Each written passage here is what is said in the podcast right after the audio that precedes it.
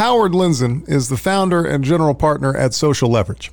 All opinions expressed by Howard and podcast guests are solely their own opinions and do not reflect the opinion of Social Leverage or StockTwits. This podcast is for informational purposes only and should not be relied upon for decisions. Guests may maintain positions and securities discussed in this podcast. And welcome to Panic with Friends. This is your host, Howard Lindzen, as always. Ah, I don't know. I think I like the old way. What? John was giving throwing you under the bus. He says it's just that doesn't feel right with you introducing me, Oh, well, foreigner. you know, everybody's got an opinion. We can't listen to everybody. especially South Africans. Yeah, I know. All right, panic with friends. This is a rare two-parter. I know. Yeah, give this guy the mic, and you may never get it back. That was what the story was on Wikipedia about him. I had a sense uh, that there was a serious bromance between you and Jason going on there. I want to meet his wife. So uh, we have Jason Hirschhorn back because I meant to talk to him about the future and we got into talking about the past. But I think the past now sets a tone really well for just spending uh, a little bit of time talking about the future of media. We're going to get into uh, the most current of current events, NFTs. Um, you're just going to read so much about them over the next 10 years. Newsletters, you know, creator economy, the fall of cable, or is it really the fall of cable? And uh, social media streaming. We're going no memory lane today. We're just going to go right to the fucking moment in the future. These are all the subjects I, I care deeply about. So Jason talks about that in his uh, newsletter, Redef, which he's uh, booting back up here post COVID. So it's a very on topic dance media compilation. So we'll talk about that. Let's get Jason on the on the horn. No no pun intended. You got it. Howard, I, I've literally been talking for the last three days. I had no idea that you had hung up. No, no, don't worry. We taped it. It's in the cloud somewhere. All right, great. Sometimes I get, you know, I get a little uh, loose. It goes on for a while. So we did such a. I mean, was, I was a little selfish. We went uh, down memory lane, but really, I like talking about the future, not so far ahead. And, and someone who lives so close to media, there's so many topics that I uh, talked about in the intro here. Um, let's start with like the freshest, hottest thing NFTs. What do you know? Do you care? How interesting is this? Fire away. You know, I have to say when I when I see all the techies tweeting about something, whether it be Calacanis or Chamath or or any of these guys that are probably way smarter than I am, I uh, I get a little discouraged or I get a little insecure because I don't necessarily understand it all. And I am encouraged around NFTs, around the creator economy, more than anything else. Um, if I take the music business, for example, you know, you've had a situation where someone's own IP gets sold away or gets licensed. And for the most part of the last hundred years, artists have gotten a very small share of what they've created through the record label ecosystem. And as labels fell and Napster came around and they were bottomed out, piracy was there. And then all of a sudden they built back up into these streaming powerhouses. And I forget what the number is, but my friend Irving Azoff said to me this morning that he thinks that the biggest labels put together are worth, you know, tens of billions, if not a hundred billion dollars total. And the artists are still getting screwed. So the idea that an artist can use NFTs to own more of their ecosystem, to own more of the secondary market, um, to ultimately put more in their pocket is pretty amazing to me. The things I don't understand around NFTs, and if you want to read more about that, read about the recent announcement by the band Kings of Leon, who are selling NFT packages to real world type things, um, where I where I think you could um, you know sort of meet the band and and you know get a limousine to the, the event and hang out backstage, and that will happen until you know uh, time immemorial. Meaning you buy this NFT and you own it forever. The things I don't necessarily understand are like the digital art stuff. Um, you know, someone gave me an example of like, you know, if Jordan was playing today and he did a monster dunk, could you buy the NFT to that monster dunk? But if you've got 100,000 people watching it and they all take digital copies of it, what is the NFT worth? Is it the new is it the new baseball card, so to speak? Um, so there's a sense of like this gold rush right now and this sort of trying to change stuff up. and see if we can turn the tables so that creators get more of the money. But I also think there's probably going to be a lot of things that fail or are I don't know if it's fraud like, but I think these early days are sort of what Mark Cuban said to me was like it's the gold rush. It'll obviously settle down at some point, but you know, loving the idea that you could buy an album for nine ninety nine and then put it back on the market like we used to with CDs. I, I'm I'm excited about that. I'm excited about people taking back or you know people who create taking back what was theirs. Um, yeah, I would I would love the primer from you to be honest with you. Yeah, but I spent a week writing about it. I think the primer's still being written. You have the VC angle, um, which you know Mark Mark Cuban, Marc Andreessen, Chris Dixon, uh, Albert at Union Square, who have been in the crypto space so long. So they're just like let it rain creator and chaos.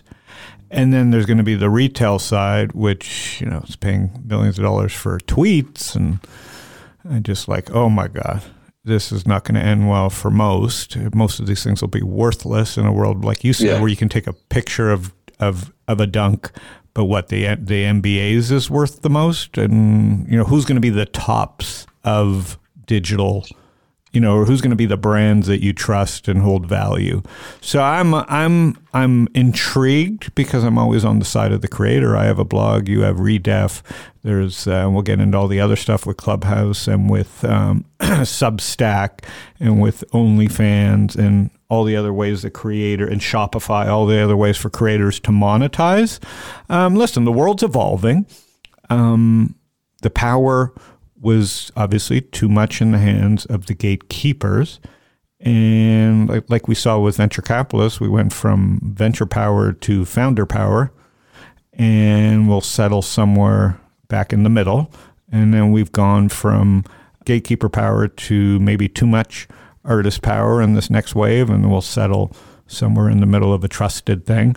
But um, like I like to say, this bubble is necessary to get us from a centralized world to the possibility of a decentralized world where the future isn't just Facebook and Google. Uh, because you can't yep. disrupt them unless you have a bubble where money is spent uh, in a in lunacy fashion, uh, and we don't know what it is until it's already passed. So this bubble, I would think, will be looked back with uh, joy because we could break the bonds of a centralized world. So that's where NFTs are just part of that. Yeah. And I, I will say, I'm, I'm, I'm a little, the things I would be concerned about are more of like, you know, I want these artists to make money. I want them to get control of, a, of an economy that happened after they sold the first item. But I also don't want to see where it's only the fan that can spend $150,000 to get something to access a, a, you know, from an artist. Correct. And they're not going to know how to separate the uh, long tail of their fandom from the short tail, right? And so they'll be hoarding. Just because the artist has the power doesn't mean they'll be hoarding. Uh, same thing happens with ticket scalpers. They it doesn't yeah. get any more distributed. They buy all the tickets and they hoard them themselves, one layer below the beast. So this is an imperfect world.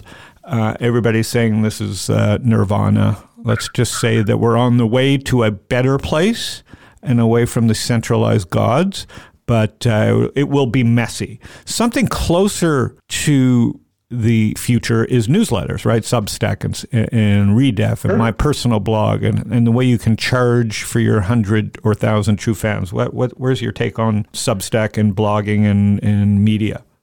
I love it. I mean, you know, one of the reasons I started uh, Media Redef, Music Redef, and the other newsletters was around um, this idea that discovery was a little broken that with the idea of personalization that you would ultimately not see things that you didn't already agree with. And i'm a fan of you know djs and roger ebert the the movie reviewer. Like i did turn to people who were navigators of the infinite for me and i trusted them and i wanted to build a trusted audience through my opinion. Um, in many ways my newsletter is very selfish which is i don't look at stats about what people click on. I don't care what the audience is interested in it has to do with what I'm interested in, and they like to see what my point of view is, even if they don't agree with it. And that's the relationship. And what are we? What, the, one of the reasons that we decided to go vertical was because we wanted to have a sort of this morning paper of each industry. So when I look at Substack and I think of old companies and forgive me for for mispronouncing this, but like Reed of Elzier or one of those companies, like where they had a newsletter in every industry from beverage to retail to marketing. Um, you look at Substack and there's all these independent voices, not just business oriented, and they have a, a, a point of view that's very detailed and it goes deep on something. And I love the fact that you've got this place where you can monetize your writing or at least you know manage your audiences. Um, there's a long way to go on the Substack product. It's essentially like you're putting out a blog and you're sending it via email. But this or Patreon or any other other ways that give people the ability to go all in and make a business out of it is wonderful. I worry sometimes with all the hype, and I don't think this is coming out of the Substack guys, but but more of as you're starting to see, um, you know, publications, you know, get hit harder. Um, that people writers are losing their job or they're not full time or there's less editors this dream of Substack for everybody. You know, there's very few people who can make a real great living off of one of these platforms, mm-hmm. and um, and the ones that do make a lot, and the others can maybe supplement their income. But I am all for it, and I think the only thing that's a huge um, a huge upside for me and what we do with curation versus the platforms themselves is that I think the platforms are going to have to step in and get away from this. You know, it's pure democracy. We don't promote anything. We don't um, give you suggestions. You know, Medium without their newsletters and you know proper curation is useless because it's it's the infinite. You can't look through the infinite. You know, Substack right now has all these newsletters, but you do need people to sort of get in there and curate. And certainly other sites will will mention them and link to them and and you'll you'll find about, you know, from your your social network. But I'd also like to see the YouTubes, the Substacks, everybody that's in the creator economy and building out a platform promote their own artists and not just say, here's a platform, here's the tools for free. We'll help you monetize and take 90% or 50%, whatever it is, and then walk away from trying to help you build your audience. And I think the next platforms are the ones that are going to help you monetize, but also build your audience, not allow you to just build your audience. Yeah, we got carried away there. It, it was like I used to be mad at Twitter in the early days for not promoting their Howard Sterns, right? And but then you know we would get yelled at at StockTwits for like playing favorites, right? So it's like maybe maybe you're supposed yeah. to play favorites, yeah. and uh, you, know, you know I, I say I say fuck that. I honestly say fuck all that like stuff. Like the reality is search and browse allow pure democracy. Sharing allows pure democracy. But if someone's going to throw in with your platform, like you did with StockTwits or, or, other kinds of things, help them get there. Don't like give them a piece of land and throw them a, a couple of tools and say you're on your own because they're helping build your business out to a multi-billion dollar business and them making five grand a month and is is not it's not equitable. It really isn't. And I think that's what you're seeing with NFTs with artists. I think you're seeing that with you know, any platform right now, you know, you'll hear about fireside chat, which is Mark Cuban's thing. Any platform right now, the tools are not enough. The monetization's not enough. Now you have to help me build audience and give me data back so I can help build my own audience. And I think that's the next wave. Yeah, the correct amplification. Well, like you said, curation, amplification, and um, you know what what this bubble is bringing is ooh NFTs, but that's like zero to a thousand. Uh, how do you fill in, you know, the speeds in between? So this is going to be exciting. I mean, I think we're over the hump. Yep.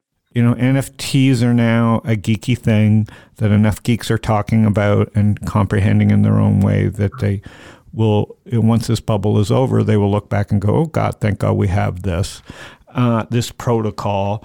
And in the end, this is about creators. Like in a world where automation exists, in a world where the pandemic has exposed the fraud that is commercial real estate and this this abundance. You know, think about how stupid it is. We drive our car to park ten floors below a building that we'll never go to again.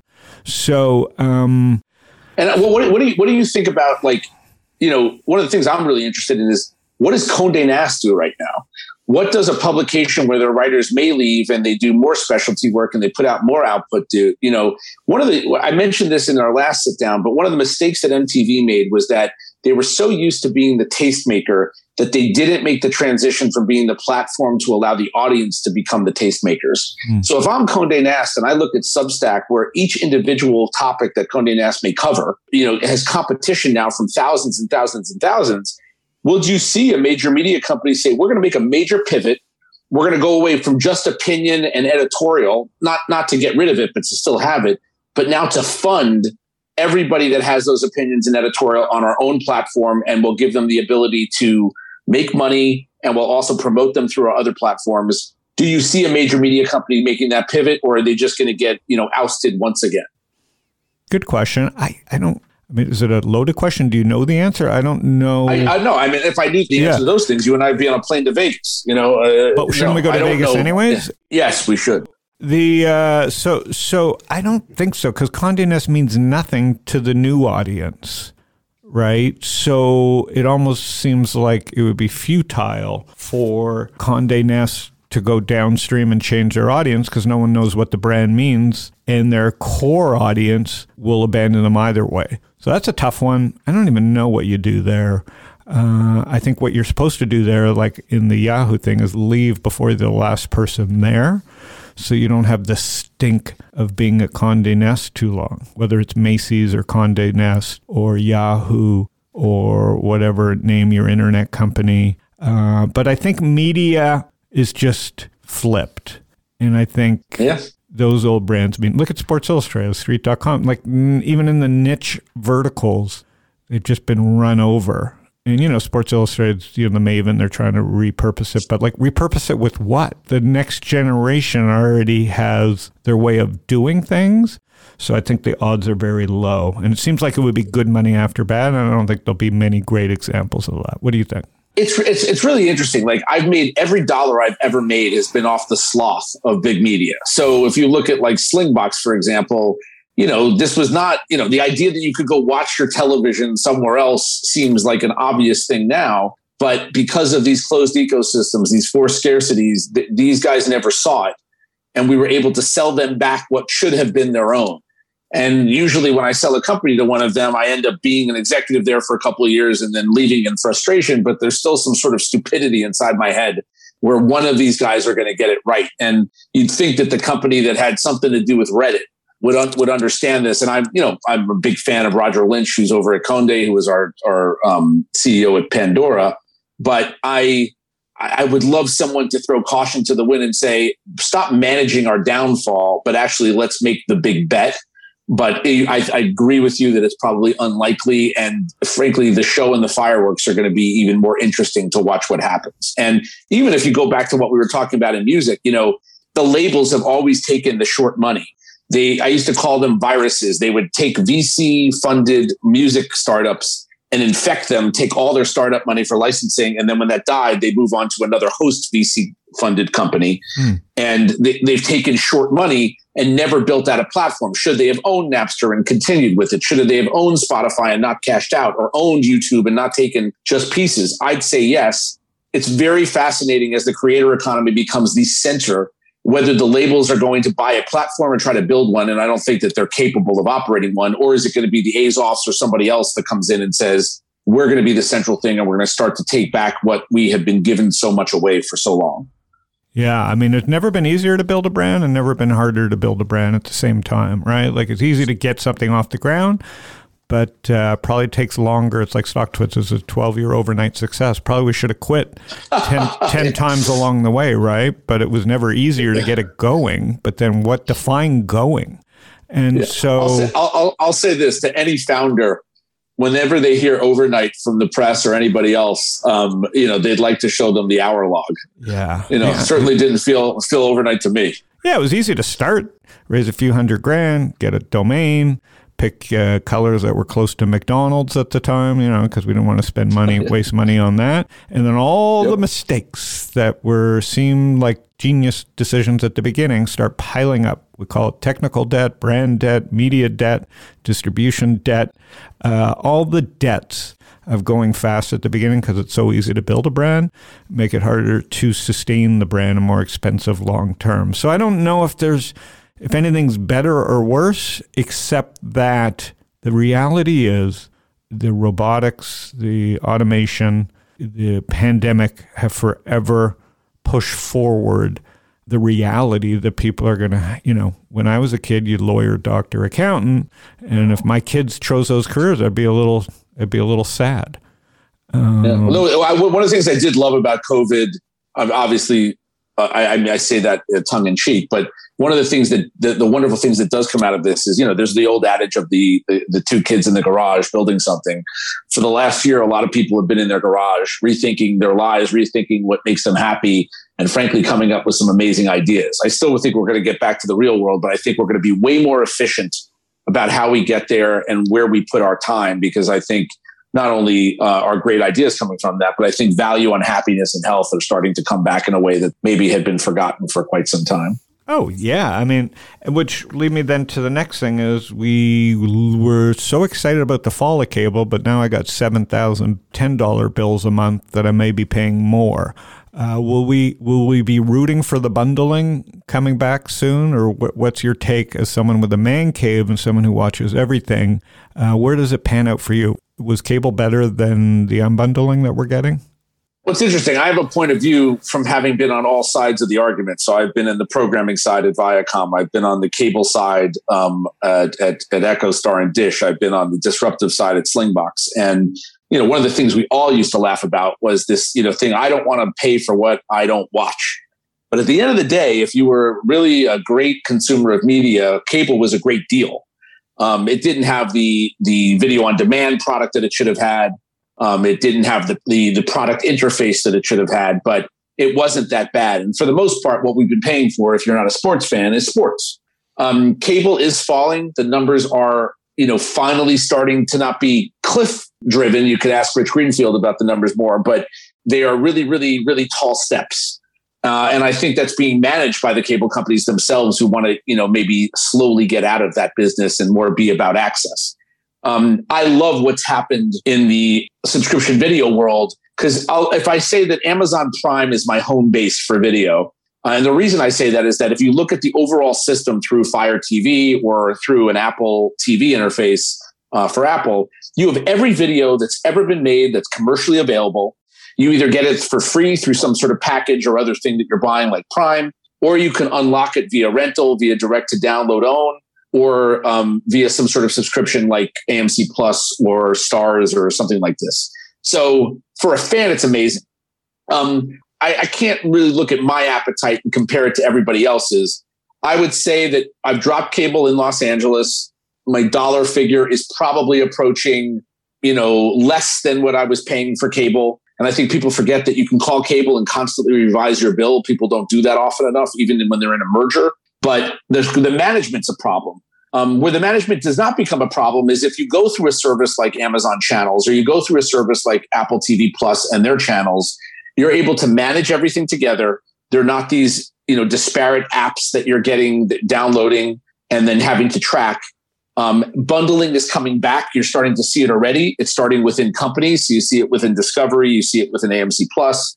Um, and then you know basically you manage what you want and if you quit you get you know sort of a you know a prorated amount you don't have to wait a month it doesn't have to end you don't get penalized it's very user friendly what what cable company do you use today uh, we're not use? we're off we're time warner in san diego and cox in uh, phoenix so if Time Warner may give you an app to pay your bill, Time Warner may give you an app to watch the streams live.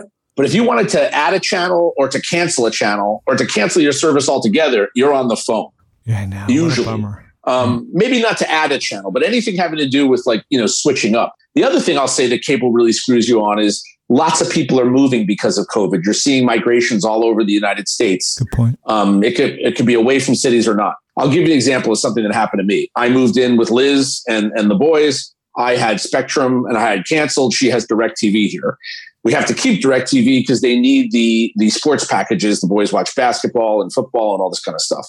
But when I logged into HBO Max, when I hooked up my Apple TV, it said like I had to pay $14.99. Not HBO Max's problem because I was getting it for free through Spectrum, but my HBO Max account for deal reasons is tied to Spectrum. I had to literally call the head of HBO Max to decouple it and add it to DirecTV. So the cable companies don't make it easy for you to actually switch cable companies if you already have all your accounts that are getting it through authentication, HBO Max, whatever the channels that you don't have to pay for on the app to have on demand. If you want to move and use another cable provider, it's a manual process with customer service. So there's still an industry that still doesn't get it and doesn't care about the customer. And those numbers add up to millions. It may be an edge case, but when you look at Amazon Prime Video or you look at Apple, it's just all easy. It's all for the user to control. And that's just the future. And I think you're starting to see YouTube TV and these packages get more expensive. And that means the bundle comes back. The more you buy, the cheaper, you know, per service it'll get. And that's just a reality. Yeah. So we're going to head back to bundling. I, I look at the financial industry and I talk about it all the time. Vanguard's a little better than the cable companies, and they definitely made it easier to leave what they should have done to keep everybody there and have no other brokerages that allow you to deselect just like the cable people. I want to take Wells Fargo out of my stock bundle. I want to take Goldman out of my stock bundle and run the numbers without it. They could have done it much easier than the cable companies because the cable companies had all these side deals and how they had to do the math for paying everybody.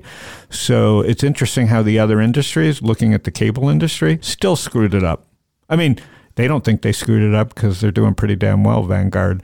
But uh, when they look back in 20 years and go, what the hell? How, how come everybody left Vanguard? It's because everybody wanted to rebundle their own indexes. And when with free commissions, you can. Cable's a little harder. So I think you end up back at, like you said, rebundling. But uh, really interesting how everybody makes the same mistakes in many ways. And that's because they just, uh, I think the execs just forget who the customers are. You know, it's interesting. I used to say at MTV, always been a product person to a business development deal. Yep. And, you know, when you have a regional monopoly, you just don't think those ways. And I'm wondering, like, I'm sure, you know, the people that are trading on their own and doing what you're doing on a daily basis are probably a little more schooled. You know, it's fascinating with all the information that's available now, with all the social media platforms and discussion rooms. The consumer, the artist is just smarter than ever before, and they can leave you in a minute and I just don't understand why the most important thing is customer satisfaction. If you look, I was mentioning to you guys, you know, uh, offline about how I have customer service issues this week with lots of different companies and I'm sitting on hold for hours. And at the end of the day, this never happens with Amazon. It's not worth their time for 40 bucks to sit on hold with me for five hours during the week. The, the customer is usually always right. And if not, it's not worth your time and you want the goodwill from the customer these are industries that have just made a lot of their money off of hidden fees or making it hard for you to leave or realizing that your sloth will make you forget to leave. And I just don't see that as part of the future. And they've made it worse. You gave them Twitter to just staff up over a phone. You could put 500 kids on the Verizon Twitter account or 5,000 and just make sure someone gets rerouted quickly. Instead, everybody gets the same goddamn message from Verizon saying, DM me and we'll, you'll never hear from us again. So if I was vegan, which I'm not, but if I was vegan and the store sent me a chicken, but their customer service was right, I would never have a problem with them. You know, the reality is like that's how I judge you, which is people make mistakes, things happen. But if you take care of me like as a person and you don't waste my time, which is valuable, I love you forever. Yeah, not that hard. So let's uh, let's wrap up here with a couple things. Streaming. I'm a I'm a huge fan of Spotify. I mean, and I own it and I'm not scared, but are they at risk? Could streaming, how is streaming look going forward? It, it, both in movies and in like, who's the real winners? Listen, I think Spotify is, I'm emotional about Spotify because I love the product and the service and the care that they put into programming and acquisition of programming and the organization of stuff. And at the same time, they still license from the labels because that's where the music is, so to speak. Mm-hmm. And I, I'm I'm surprised that they didn't go direct to artists sooner. You're starting to see inklings of that. I can't imagine they're not around and don't make the transition. Ultimately, they're a disruptive company. But you know, the reality is if the mob owns the street, you either don't do business or you deal with the mob. And they've been dealing with the mob for a long time. And there's a great scene in Raiders of the Lost Ark. It's one of my favorite scenes in terms of talking about transitions in businesses. And Indy is trying to get the gold idol in the middle. Yeah. And the gold idol's on, on a weighted, you know, sort of yeah. um, stand. Right at the first scene, he makes the swap. He makes the swap. He's got the sand and he's got the idol and he's trying to figure out how to do it. That's really what Spotify has to worry about, which is what's the moment that they can do the swap from direct to artist, but also licensing from the labels because the labels are vindictive. They don't good... love that people make you know, fortunes off of them. And, and um, will they be able to make the swap at the right time? And, you know, usually it'll take, I imagine that it'll take a couple of artists to move. But, you know, streaming for music is different than streaming for a movie service. You don't expect a movie service like HBO Max to have everything. You're paying to cobble together everything, and the interfaces like Fire TV or Apple TV Plus help you make it one interface. In Spotify, or music service traditionally, if you don't have a catalog, you're you're you're without something, and you're not the music service that people need, unless you're talking about classical or or jazz or some specialty like that. So to me, the indie moment is what we're waiting for, and I would bet on Daniel Ek every day of the week that he's already thought about it for years. Me too. That's an Ek bet. Yes, you're right. Netflix, it's different because no one expects Netflix to have everything and you know there's Netflix and Disney and HBO Max whereas I only will pay for one music service where for streaming uh, media I'll pay for everything it seems like. And do you use Roku? You know it's it's interesting. You know it's been one of these things um, Roku was very early on. In the early days I didn't love the action on the remote. I didn't love the interface. And I was such an Apple fanatic that I sort of threw in with Apple early. And I think Apple's got a long way to go in terms of starting to catch up to the stick or to where Roku's gone. I am amazed by Roku in terms of what they built. I'm amazed at you know their balls in terms of turning the tables on the cable industry and starting to take advertising revenue. They're going into programming now. I just think it was one of those things where I took a fork in the road just from a usability standpoint. And when they really improved it, I was already deep on Apple TV and Fire TV, but I may revisit at some point. But as a business, I think those guys are, are pretty much awesome and brilliant. And I love that they are gangstering the gangsters. Yeah, Roku pulled the Raiders of the Lost Ark moment. And yeah. they've almost pulled it perfectly. They flipped the sand for the idol, and the booby traps haven't totally hit the stock. They're being rewarded. So I mean, can you, uh, you, can you imagine? It's amazing like, how great know, these... movies are about life yeah. in many ways. That was one of the great oh, movies oh, yeah. of all time. I still remember where I was with my dad at a drive-in movie, mesmerized at how far ahead that movie was of its time. Yeah, you know, one of the things around movie, the business has been so disrupted and you know they've been victims of piracy or the companies didn't get into streaming early enough the way that netflix did they took the short money like labels but if you look at the creators if you look at Jim Cameron, if you look at George Lucas, if you look at Spielberg, if you look at the technologies inside of Minority Report or back in Star Trek, they've basically invented new technologies without making them work. They were fake. And then the Valley went and built those things. Hmm. And that's, there, there truly is innovative ways. And I laugh about, you know, anytime I speak to, you know, guys like, you know, like Hunter Walk or, or Andy Weissman, you know, the way we explain stuff sometimes you know, in rudimentary ways is through the switch. And, you know, I, we talk about this every 10 years, but if you look back at Minority Report, which I think came out, you know, in the 90s, and you see the futurists that they had hired to come up with what the future would look like, the form factors aren't exactly the same. But when it comes to targeted advertising, when it comes to all that kind of stuff, they pretty much got the world right. Um, and it's pretty amazing to sort of see that stuff happen. And I, and I, I love using these examples because you know sometimes it's like looking in on a trigonometry class when you're taking algebra. You're not you don't you don't understand it, but movies seem to put it into images that make it you know easier to understand. You know, I'm a Harkins fan in Phoenix. Like AMC's. Uh, when I think of the pandemic, I think of you know Chinese have bats and the American have AMC movie theaters where disease spreads. And I was part of the the downfall of the movie industry. It's not just sure. the movie product was bad, the distribution was bad, the theaters were bad. And so it was just everywhere it was declining. But I feel bad it's, because, like in Phoenix, like Harkins is one of the best run, hardest yeah. to run businesses, and they're getting punished relentlessly, not just because the movie product's bad, but because the pandemic and people don't want to congregate. I wonder what, what what's your gut? I'll go back to movies every week. Yeah.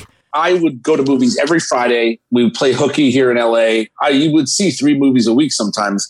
There's something about a movie and a movie theater where the lights go down. It's verboten to use your phone. You can really escape into a story, unlike you can, you know, when you're at home, it's still a great experience. Don't get me wrong. And you've got big televisions, but movie theaters are so part of America and they really are the town square. You're talking about stuff before, you're talking about stuff afterwards, but during it, you're not actually disturbed or you're trying not to be disturbed. I think some of the problems that I see with movie theaters is, you know, from what I understand, I used to do a couple of discussions on this, but a hotel will refurbish every seven years, a movie theater every 15 years.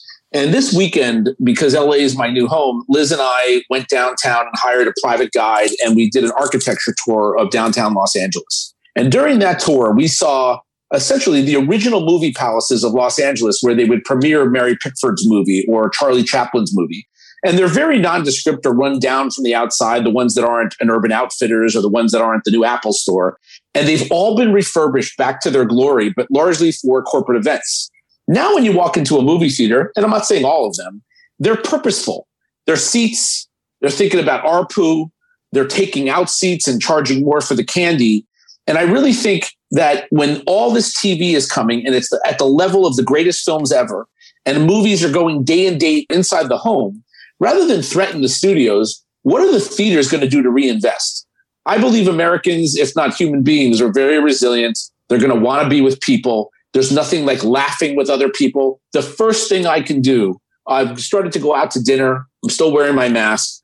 But when I feel comfortable and movies are back or concerts are back from Live Nation and other places, there's nothing like the energy of being around and seeing and experiencing something. And I'll just put an image in your head again as an example. You've seen the movie Cinema Paradiso, um, one of the famous great you know movies about movies. And there's a scene in this movie where the little kid Toto is watching a movie, and you don't see the movie he's watching. You see the point of view of his face while he's watching the movie. And sometimes when I'm in theaters, I'll just look to see my niece or my nephew or another friend and see the wonder that they see by the movie being projected to them and they're lost in this world. They're going to have a hard time competing with the home. They have to make the experience better. They got to think about pricing. It's the only seat business in the world that isn't variable pricing. But I'm hopeful that these guys could have a second life and keep it going and just make the experience better for us and not take this for granted, not just think that the seats are a seat not just think that the candy is now 50 times more than it would be if you bought it at you know the supermarket outside and then think about variable pricing so that people can come back because nowadays when you go to the theater with a family of four and you've got parking and you've got food and you've got all those other kinds of things at the end of the day you think the ticket price for $20 is cheap and that's just unfair Awesome. Finally, on social media, I was I had almost abandoned hope. I had always had this thesis that you know Twitter let itself get hijacked and their brand, you know, hijacked by uh, politics. Not media, but by politics. The media are just going to always do what the media does, which is clicks or attention. But what's your thoughts of social media? You, what what do you use? Listen, you know, I, I'm a Twitter guy. I'm a Facebook guy.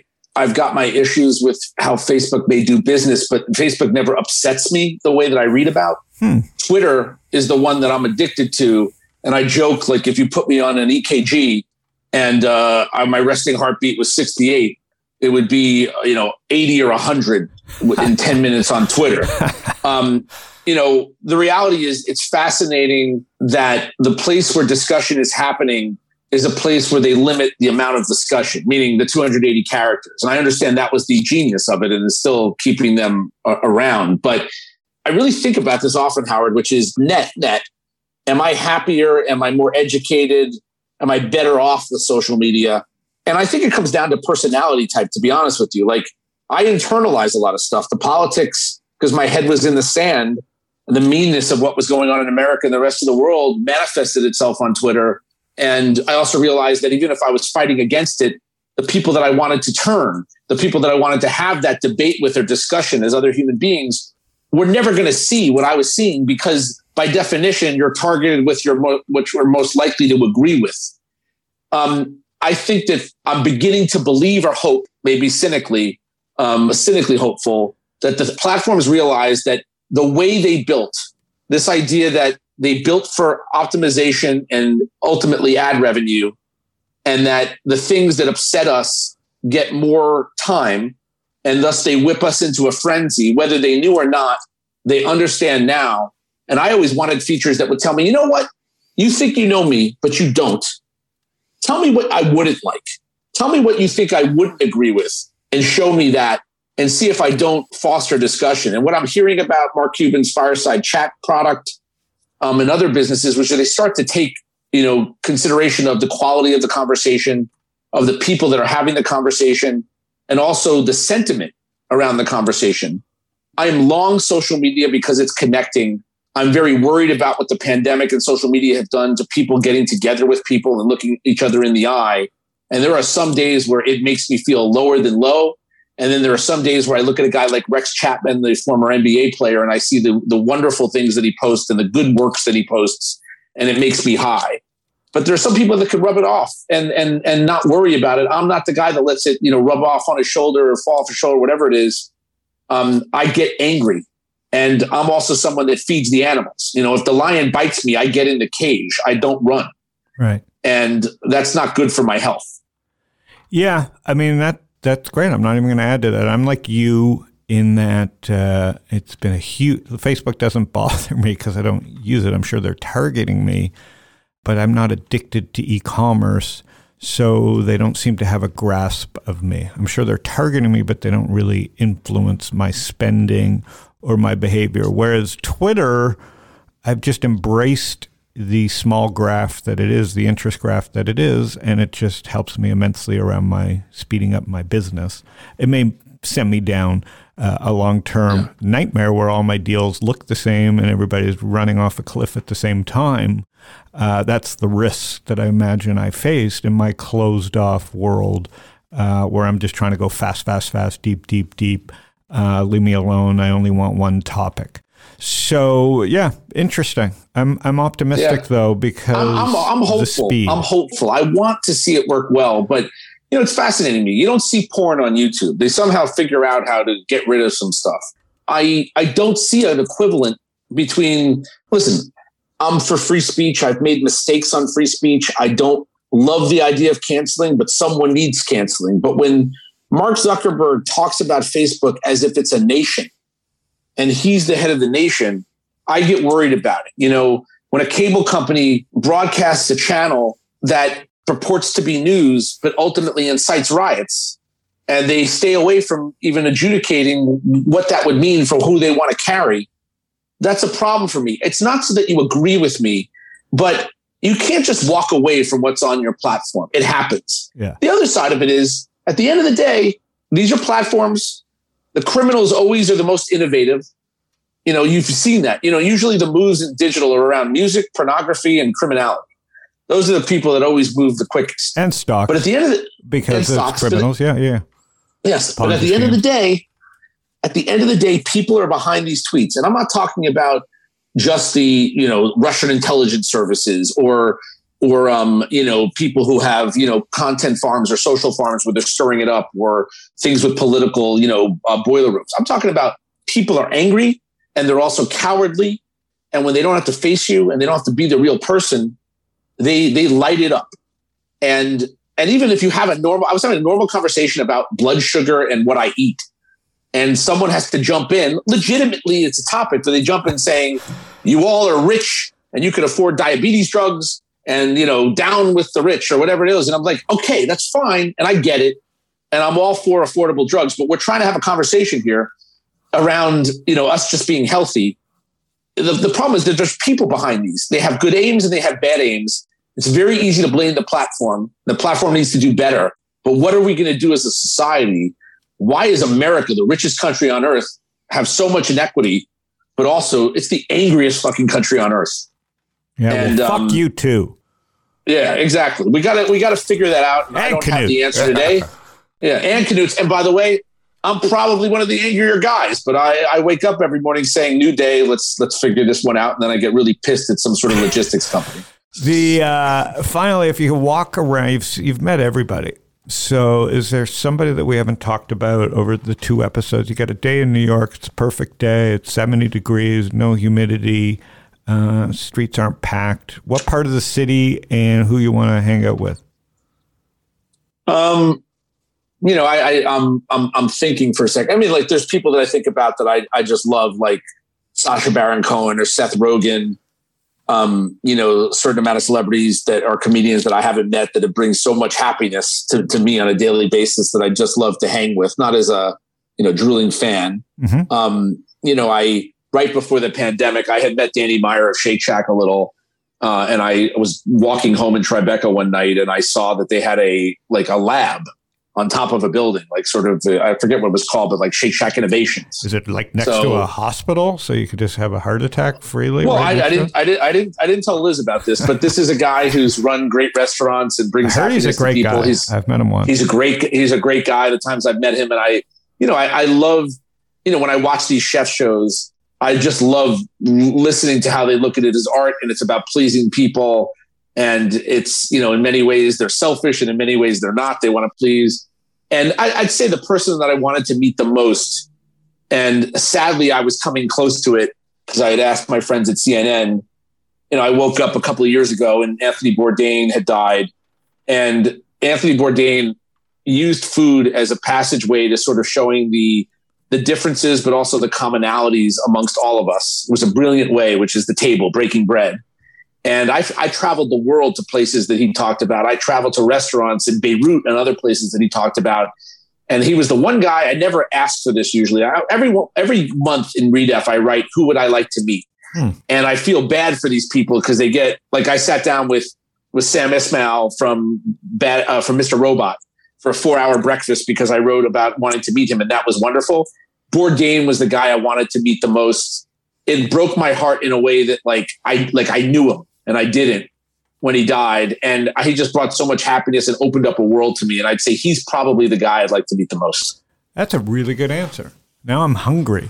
So Yes. uh, everybody wins. All right. Well, you killed it. I'm so glad we got to talk a little bit about the future. And next time we do this in, in the next year, we'll we'll just focus on the future. I'm glad you're doing well, and uh, that was fun. I learned a lot, my man. Thanks, guys. I, I loved it. I, I'm sure the audience is going to be uh, falling asleep at some point with me, but I, I appreciate the two parter. Am I the first? Is that is that what uh, I'm to understand? Am I the first two parter? Um, you are the first where it was very organized, where we where, where there was so much history that we that the stories are the best.